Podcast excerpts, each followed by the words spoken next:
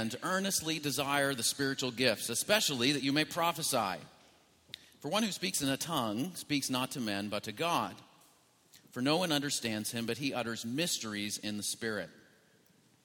On the other hand, the one who prophesies speaks to people for their upbuilding and encouragement and consolation. The one who speaks in a tongue builds up himself, but the one who prophesies builds up the church. Now I want you all to speak in tongues, but even more to prophesy. The one who prophesies is greater than the one who speaks in tongues, unless someone interprets, so that the church may be built up. Now, brothers, if I come to you speaking in tongues, how will I benefit you? Unless I bring you some revelation or knowledge or prophecy or teaching. If even lifeless instruments, such as the flute or the harp, do not give distinct notes, how will anyone know what is played?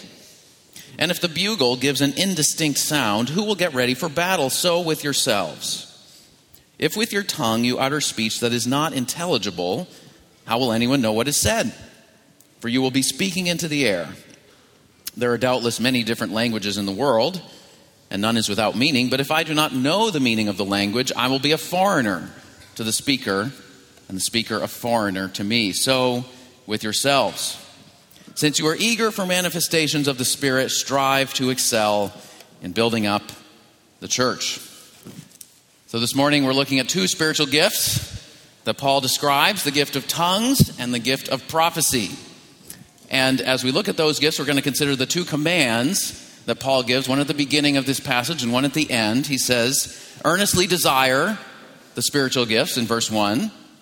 And in verse 12, he says, Strive to excel in building up the church. Now, this is a challenging topic, let me say that outright, because Christians who believe the Bible and love Jesus haven't always agreed on what these gifts are and how we should use them. I grew up in a Pentecostal church which encouraged everyone to speak in tongues. And they said that speaking in tongues was the initial sign of being fully empowered by the Holy Spirit. Then, for two years in college, I went to a Presbyterian church.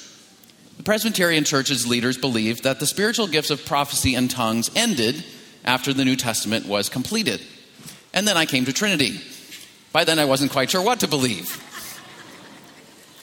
Maybe you can relate to some part or other of that. Uh, some of you, like me, uh, may have come to know Jesus uh, and follow him in a Pentecostal or charismatic church. Maybe you've benefited from tongues and prophecy, and you wish that more Christians uh, would experience and know the blessing of these gifts. On the other hand, I know that some of you have had bad experiences in Pentecostal and charismatic services. You might have seen people who place more value on their word from the Lord than on the word of the Lord, the scriptures. Or maybe you've seen worship services that seem to just become chaotic or even emotionally manipulative. Maybe you've been there, done that, and don't want to go back.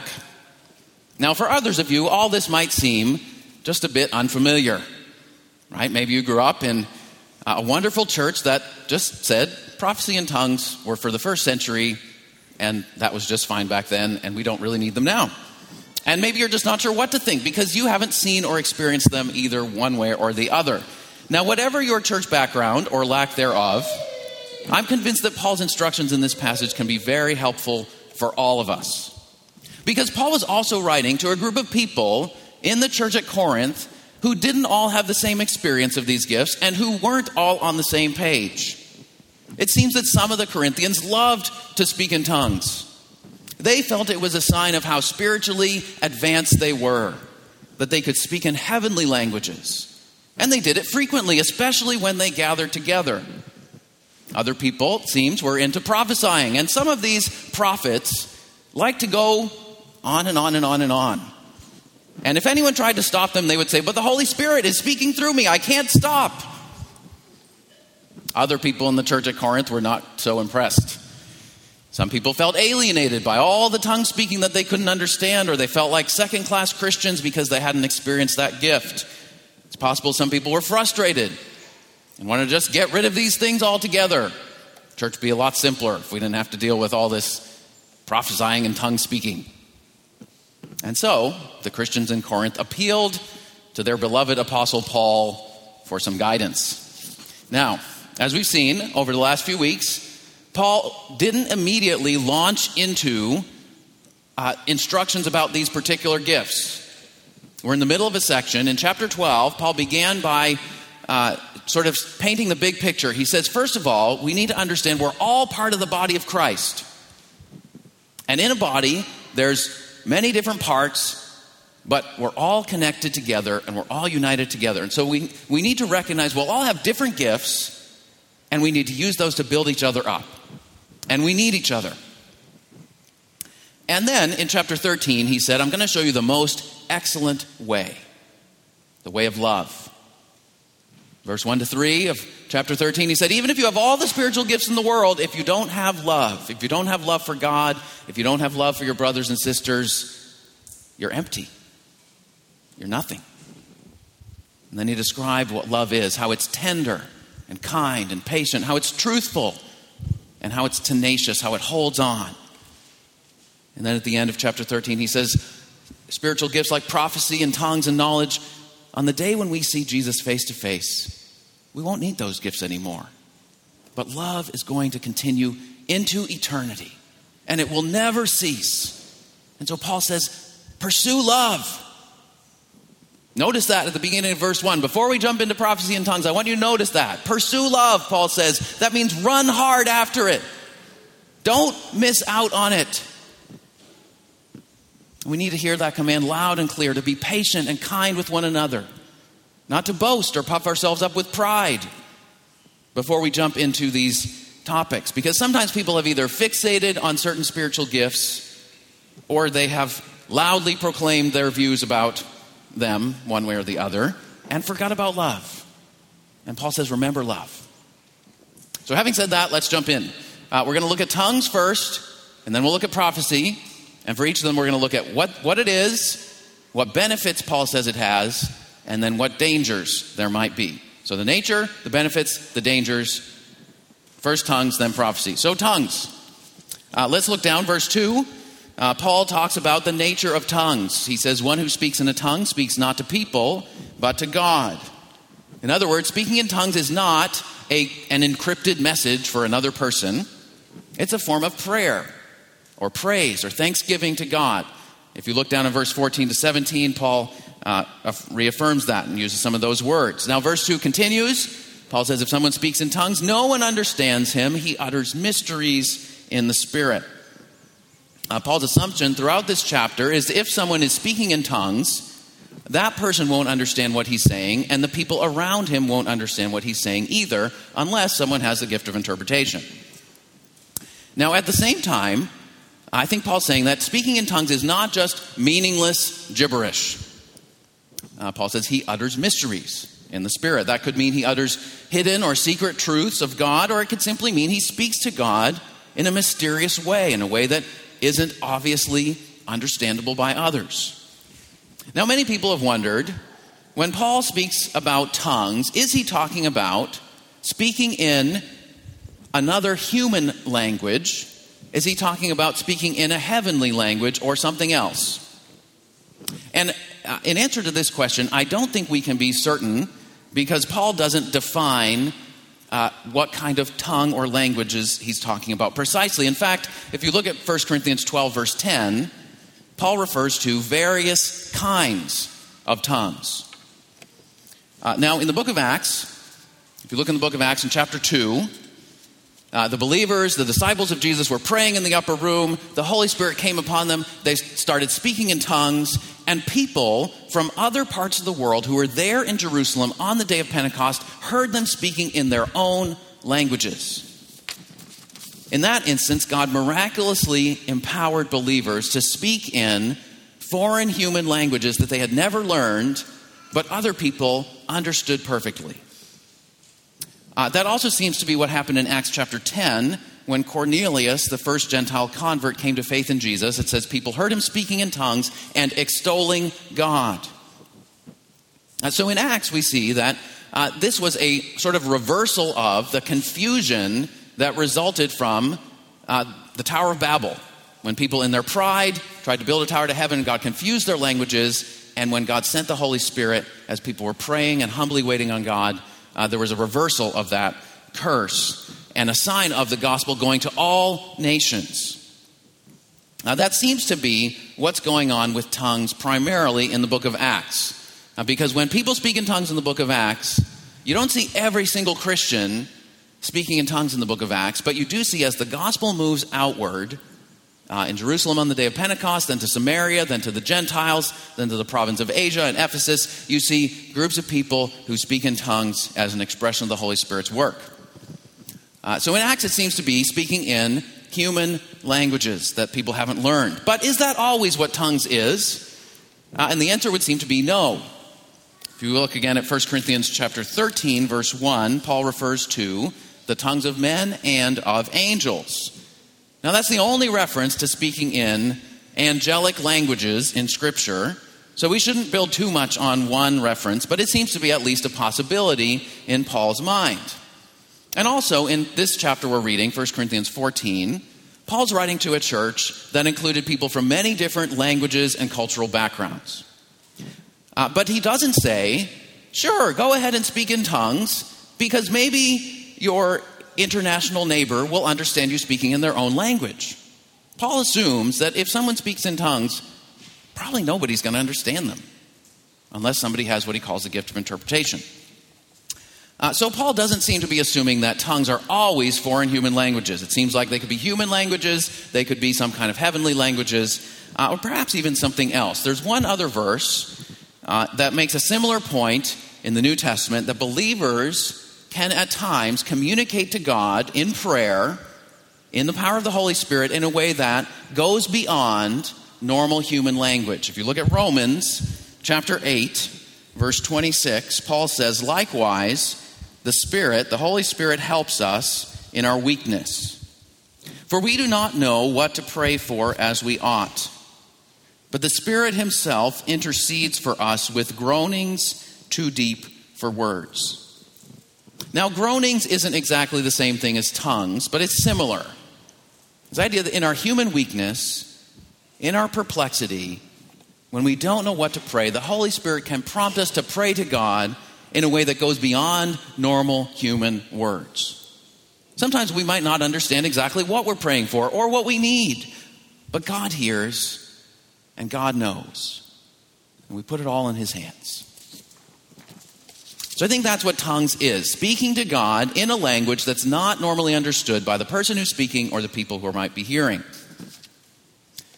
Second, the benefits of speaking in tongues.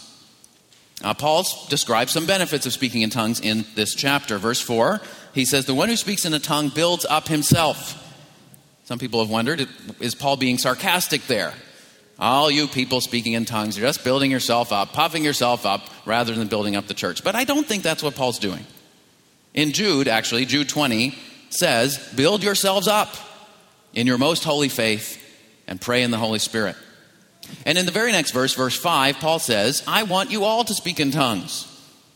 Now, that was a favorite verse when I was growing up in the Pentecostal church. I want you all to speak in tongues. I heard a few sermons on that one. Now, the emphasis is actually the second half of the verse where Paul says, but even more, to prophesy.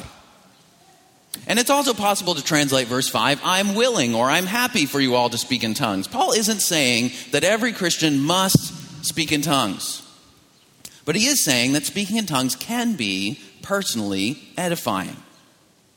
In fact, in verse 18, Paul says, I speak in tongues more than you all do. He wouldn't say that if he thought that speaking in tongues was just foolish and useless.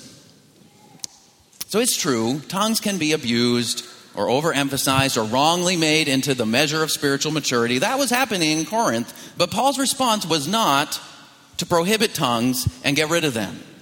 In fact, in verse 39, he says, Don't forbid speaking in tongues. So let me encourage you if you've had bad experiences in the charismatic movement, don't react by throwing everything out, throwing the baby out with the bathwater, as they say. Right? Paul says, don't forbid speaking in tongues. Now, some of you might say, well, but help me understand how could it be spiritually beneficial to pray in a way that I don't even know what I'm saying? Well, let me say this. It seems that God may, and sometimes does edify individual believers in ways that transcend our rational cognitive processes.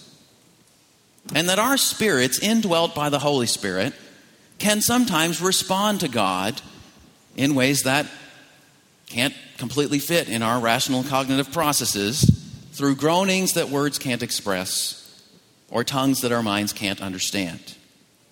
And maybe this is meant to humble us, just to remind us that God is far greater than our minds can conceive. Sam Storms, uh, who happens to be the new president of the Evangelical Theological Society, no scholarly lightweight, wrote about his experience of praying in tongues. And he said, I found this gift profoundly helpful to my prayer life. It doesn't diminish one's capacity for rational thought or one's commitment to the authority of the written word of God. It has served only to deepen my intimacy with the Lord Jesus Christ and to enhance my zeal and joy in worship. Those are some benefits of speaking in tongues. But Paul also points out some dangers of speaking in tongues. This is what Paul addresses in verses 6 to 11. Verse 6, he says, If I come to you speaking in tongues, how will I benefit you? It seems like some of the Corinthians wanted Paul to come and basically put on a show to show how spiritual he was by displaying his gift of speaking in tongues. And Paul had refused. Paul said back in 1 Corinthians 2 When I came to you, I didn't come proclaiming to you the mystery of God with lofty speech or wisdom. And he didn't come and stand up front and put on a public display of all his speaking in tongues. He said, I came and I proclaimed Christ and him crucified with weakness and fear and trembling. You see, in this whole chapter, Paul places no restrictions on speaking in tongues privately. But he says there are some things that are wonderful to do when you're alone, but aren't always so helpful when you're gathered with God's people. Uh, sometimes, uh, several years ago, I used to drive up to Boston a lot. I was taking seminary classes part time up there. And uh, before my wife and I were married, she was living up there. Um, and sometimes I would be driving back late at night. And sometimes I would sing and pray at the top of my lungs in my car. It helped me stay awake. It helped me intercede for people. I was probably releasing all kinds of emotions to God, and I wasn't bothering anybody. I was edifying myself. But if I walked into church and immediately started yelling at the top of my lungs, prayer and praise to God, I wouldn't be loving you all. Paul wants us all to ask the question that he asked in verse 6 How can I benefit you? And this is a principle that applies much more broadly than tongues. Not, Paul saying, the question is not, how can I display my gifts in the church and be recognized for them? The question is, how can I benefit you, even if that means restraining myself in some ways? And so, Paul's point here is that speaking in tongues without interpretation publicly isn't beneficial because the hearers won't benefit from what they can't understand. Verse 7, uh, 7 to 11, Paul uses three analogies to make the point. Musical instruments uh, only produce pleasing melodies if they're played according to some kind of orderly pattern, right? If the musicians all came up here and just started playing on their own without listening to each other, we would not have a very pleasant worship service this morning. The Corinthian church sort of sounded like that, like the symphony orchestra when they're all tuning their instruments before the conductor comes on stage. They're all doing their own thing, making a ton of noise, and nobody quite knows what's going on. Verse 8, Paul says a military trumpet only works in rousing the troops to battle if the sounds are distinct. And isn't that part of why we gather together as a church? You know, we're, we're, we're fighting a spiritual battle every day of our lives. And part of why we come together is to be equipped and empowered to fight that battle for Christ and know the power of the Holy Spirit being with us. So Paul says we need to hear a clear and distinct message in order to be equipped for that. Verse 10 11, Paul uses the analogy of foreign languages. You know, if I suddenly start preaching in French, just because I happen to know French and I think French is a beautiful language, I'll alienate most of you right, right away. Paul says, So with yourselves, we're brothers and sisters in Christ. In the world, we're foreigners and aliens. You might feel out of, I mean, we should feel out of place in this world. But Paul says when we come together as a church, this is our home. This is a foretaste of where our true home is in heaven. And when we come to church, we should help each other and remind each other that you belong. If you believe in Christ, you belong. And so Paul says, don't alienate each other by how you're behaving. Again, this principle applies much more widely than speaking in tongues. There's all kinds of ways you can speak in ways that people can't understand, even if you speak in English. And Paul wants you to ask, how can I speak in a way that can benefit you, whoever you're speaking to or speaking with?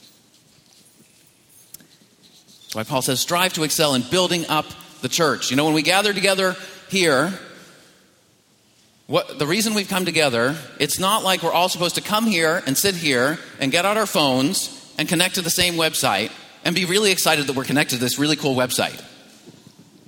Okay, we're not, we haven't come here to have 200 individual private experiences of the same God. We've come here to actually be together in the presence of God and build one another up. Like, just like the deacons are, are looking at those walls that have had some roof leaks, and they've arranged to fix the roof leaks, thankfully. So there's no the plaster's not going to keep breaking down. But they, some of them come in on Saturday night uh, and make sure that there isn't plaster that's going to fall down as you're walking down the right aisle on Sunday. Right? They're keeping uh, keeping track of the facilities and helping to build up the, uh, keep the facilities moving well so so we can meet here. And Paul says, build up the church community. Right? Just as the building deacons build up, uh, take care of the building, Paul says we should all take care of each other. Uh, let me give one example of this before we go on to prophecy that I experienced recently. A few weeks ago, I was at a Bible study, and a few of us were praying in turn for someone who had shared a particular need with the group. And one person began praying, and in the middle of her prayer, she launched into praying in tongues. And I happen to know that this person is pretty passionate about praying in tongues. But immediately, she said, Someone say something. Someone else go ahead and pray. This person felt the freedom to pray in tongues as she was interceding for a sister in Christ. In the context, I thought that was a good thing. But she was also immediately aware that it would be unhelpful for her to just go on and on, praying in a way that no one else could understand.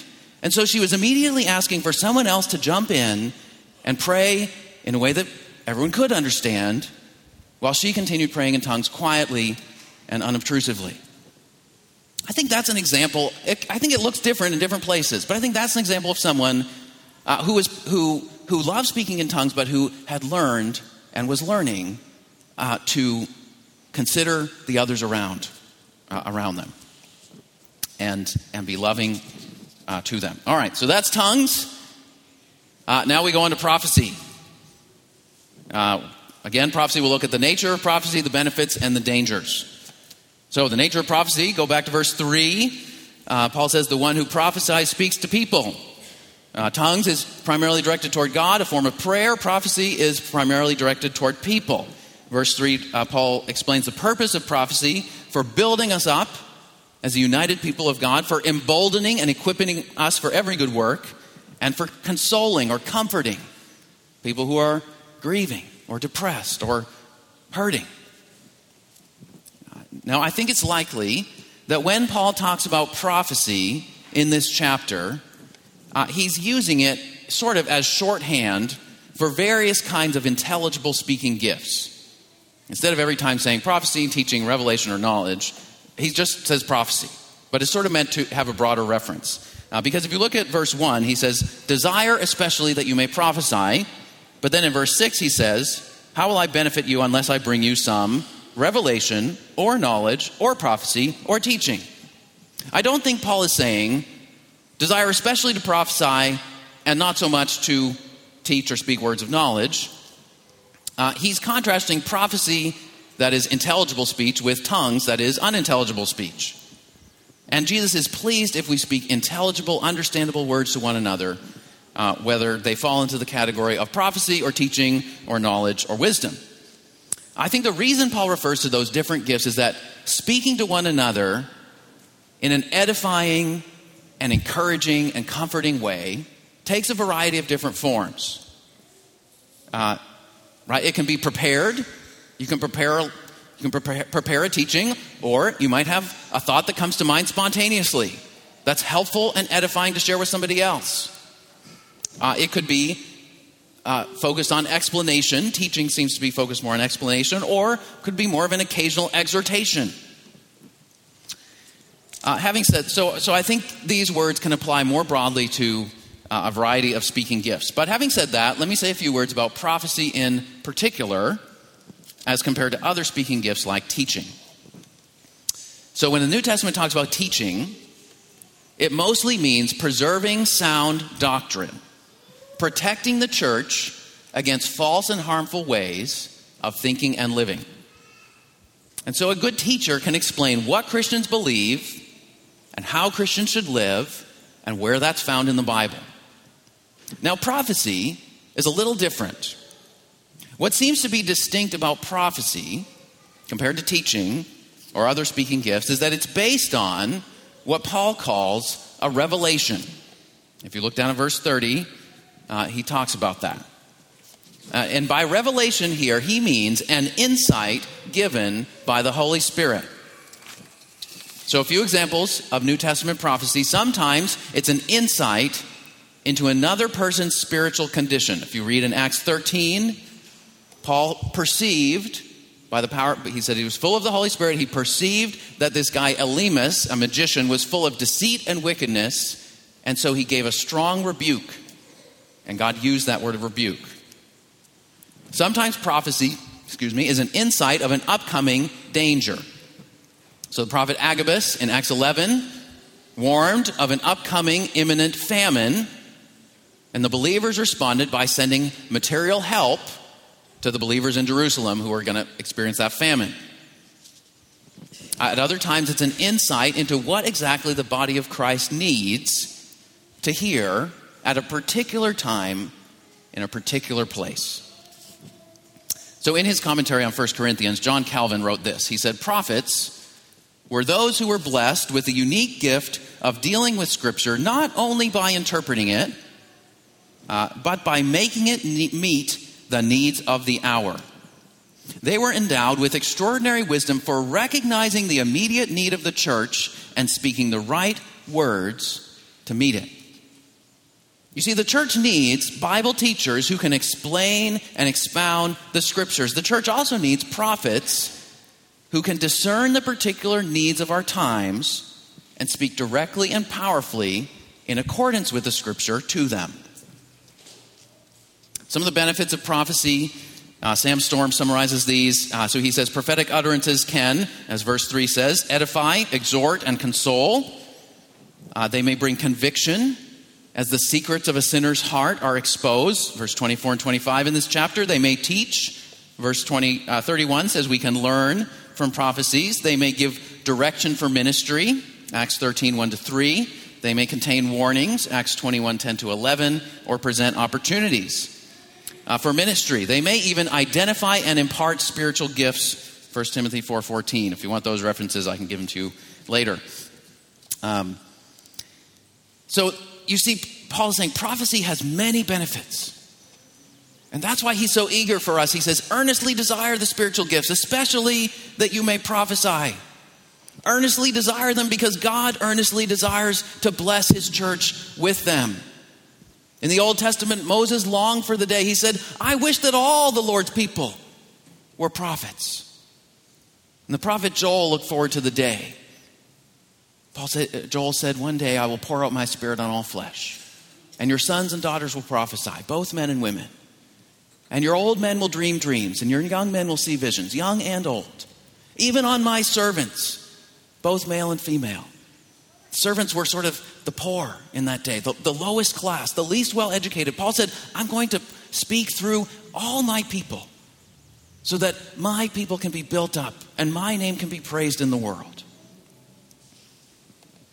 And on the day of Pentecost, Peter proclaimed that prophecy's been fulfilled when the Holy Spirit was poured out on the church.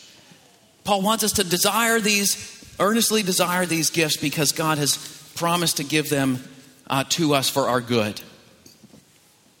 So let me say this. Let me challenge us, especially if you've come uh, from let's say, a non Pentecostal charismatic background, right? Or in a uh, church like Trinity, that's, that's not a Pentecostal uh, church, right? Do we earnestly desire the spiritual gifts that Paul describes here?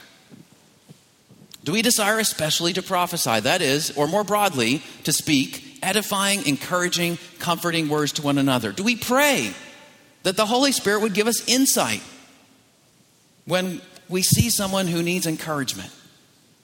Or when we see someone, a brother or sister in Christ who's falling into sin? Or when we are facing a difficult situation, we just don't know what to do. Do we pray, Holy Spirit, give us the insight that we need? Of course, much of course, part of how, how the Holy Spirit does that is pointing us to the scriptures. But sometimes there are things that the Holy Spirit can sort of highlight as being particularly beneficial for us at a given moment. You know, if you're teaching in a Bible study, pray that the Lord would not only give you insight into the scriptures, but also insight into what your group needs to hear at the present time in order to more effectively glorify God. Now, James 4 says, sometimes, he says, James 4 says, you don't have because you don't ask God. And that can sometimes be true of spiritual gifts. Yes, the Lord sovereignly distributes the gifts as he pleases, but he also says, ask for what we need. Ask for what would be most beneficial. Uh, so I think uh, Richard Hays says this The church that ponders 1 Corinthians 14 seriously will be led to pray for the gift of prophecy and to welcome it when it's given. So, those are some of the benefits of prophecy. Uh, finally, dangers of prophecy. This is the last section. I know it's hot. Hang in there. Um, we said early, uh, I'm sweating too. Uh, we said earlier that prophecy is based on a revelation.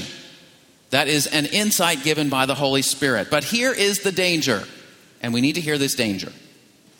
A genuine insight given by God may be combined with erroneous human assumptions. For an example of this, you can look at Acts 21. Now, we preached on Acts 21 about a year ago. I'm not going to repeat the whole sermon.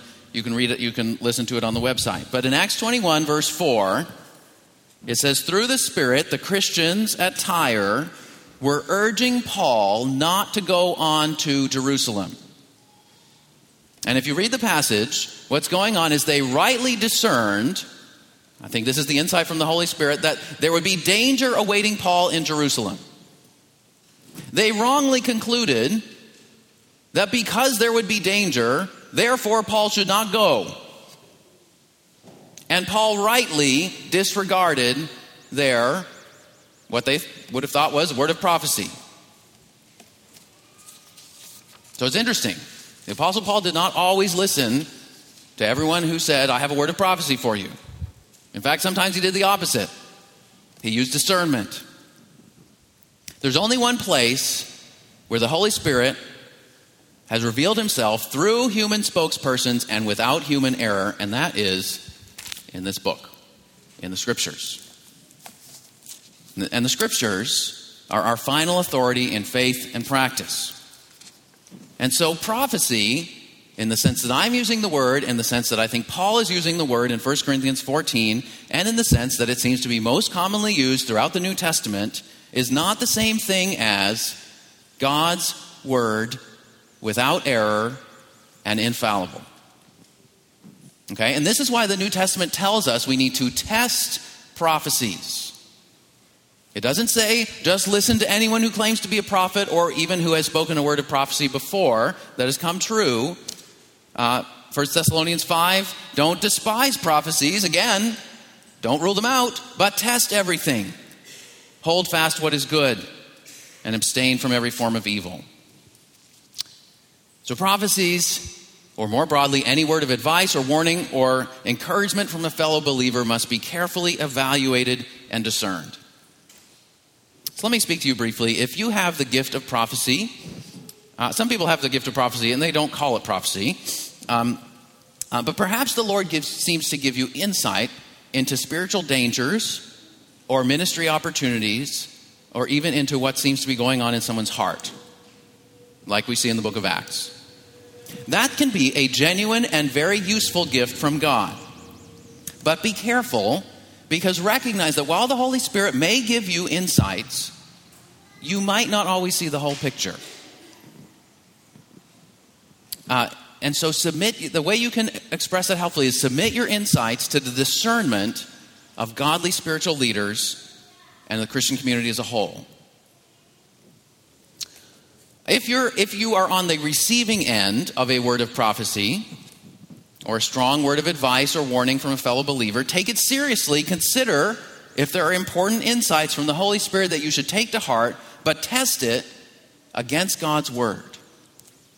Someone else's advice, even someone else's prophecy, is not the same thing as an absolute command from God. If you look in this chapter, verse 37, Paul distinguishes prophecy from what what he's from his writings, which he says are a command of the Lord. Uh, now, let me say one other thing about prophecy uh, before we conclude. Sometimes Christians experience very similar things, but call them by very different names. So, some Christians will say, I had a revelation. The Lord gave me a word for you. I think the Lord was speaking to me. Other Christians might say, um, I had a feeling, or I had an impression, I felt a conviction or an urge or a burden or a resolution, or I was reading scripture and this passage just, I just wanted to share this passage with you. Now, the language seems very different, but the experience is sometimes more similar than we realize. Right? If you're in a Pentecostal, coming from a Pentecostal background, you might say, I have a revelation, right? I've got a word. If you're coming from a Presbyterian or a traditional Baptist background, you won't say that. right? But it doesn't mean that the Holy Spirit isn't doing the same things. Because every Christian, Pentecostal, Presbyterian, Baptist, non denominational, whatever you are, has the Holy Spirit living in us and the Holy Spirit working through us. Well, we've talked a lot about how prophecy edifies the church. Uh, but one more pattern I think we can see is that gifts like prophecy and miracles and healings are often most prevalent when the gospel is moving outward. When God's people are crossing cultural, national, and social boundaries, when we're going to unfamiliar, even dangerous places for the sake of Christ, when we're engaging people from cultures and backgrounds that are hostile to Christianity, when we get stretched to the limits of our human capacities, we feel our dependence on the Lord more acutely. We know that we need the Lord. We need His presence. We need His power. We need His wisdom. Otherwise, we know it's all going to flop. And so we pray more earnestly and fervently, maybe even with groans that words can't express. And in those very situations, the Lord tends to show up in unmistakable ways. He gives us the words we need to speak. He gives us the patience to endure opposition. He demonstrates His glory through deeds of power. Because what He's doing there is He's not just building the church with the people who are already here, but He's building the church by bringing people in who are going to become part of it. Let me close with one story about how God uses the gift of prophecy, or something like it in a situation where I think people wouldn't have even called it that or realized what was happening, but God used it powerfully to bring someone to himself. And he even used kids. Let me close with this story. Several years ago, I was a counselor at a Christian hockey camp during the summers. One of the coaches was a guy named Bill Butters. He had played in the NHL for a few years in the 70s, and he was what is known in hockey as an enforcer which means he had far more penalty minutes for roughing and fighting than goals or assists. He was a tough guy. He was angry. He was volatile. He had no interest in religion. He had some terrible experiences in churches when he was a kid. But one of his buddies invited him to volunteer at this Christian hockey camp, the first Christian hockey camp in the United States back in 1980. And at first he said, no, I have no interest in this Christian stuff. First he said, How much are you going to pay me? The guy said, Well, it's a Christian camp. We all, the coaches all volunteer. and he said, You better, you got to be kidding. The guy just kept pestering him.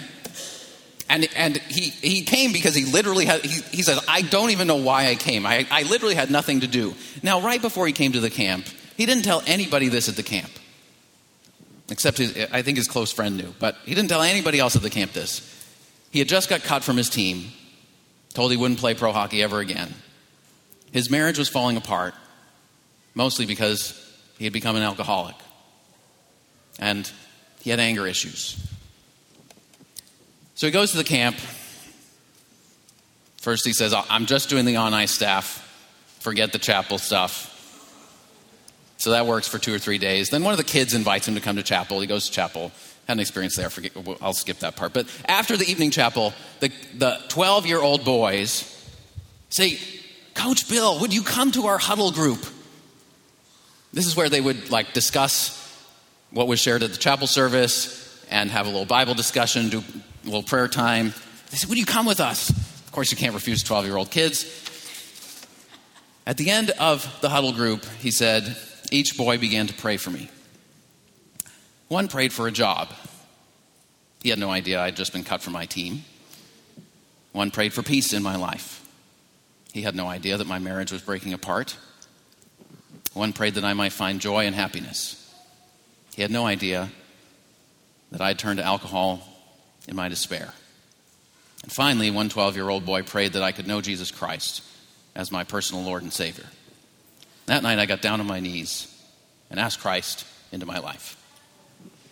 You see how the Holy Spirit can use 12 year old boys, probably don't even, wouldn't even call it the gift of prophecy, but he gave them insight into what to pray for and use them to lead this tough, hardened NHL player to Christ.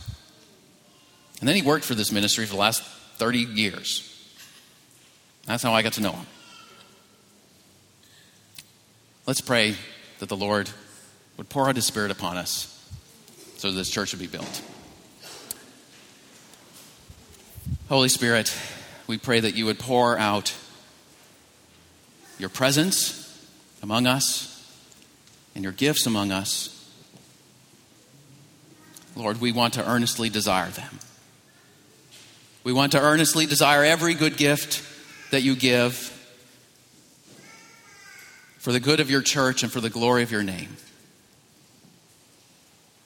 We pray that you would protect us and forgive us for ways that we have used gifts in selfish or self promoting ways or unedifying ways. Lord, give us love. Give us the love that would make us strive to excel in building up your church. And we pray that you would use these gifts.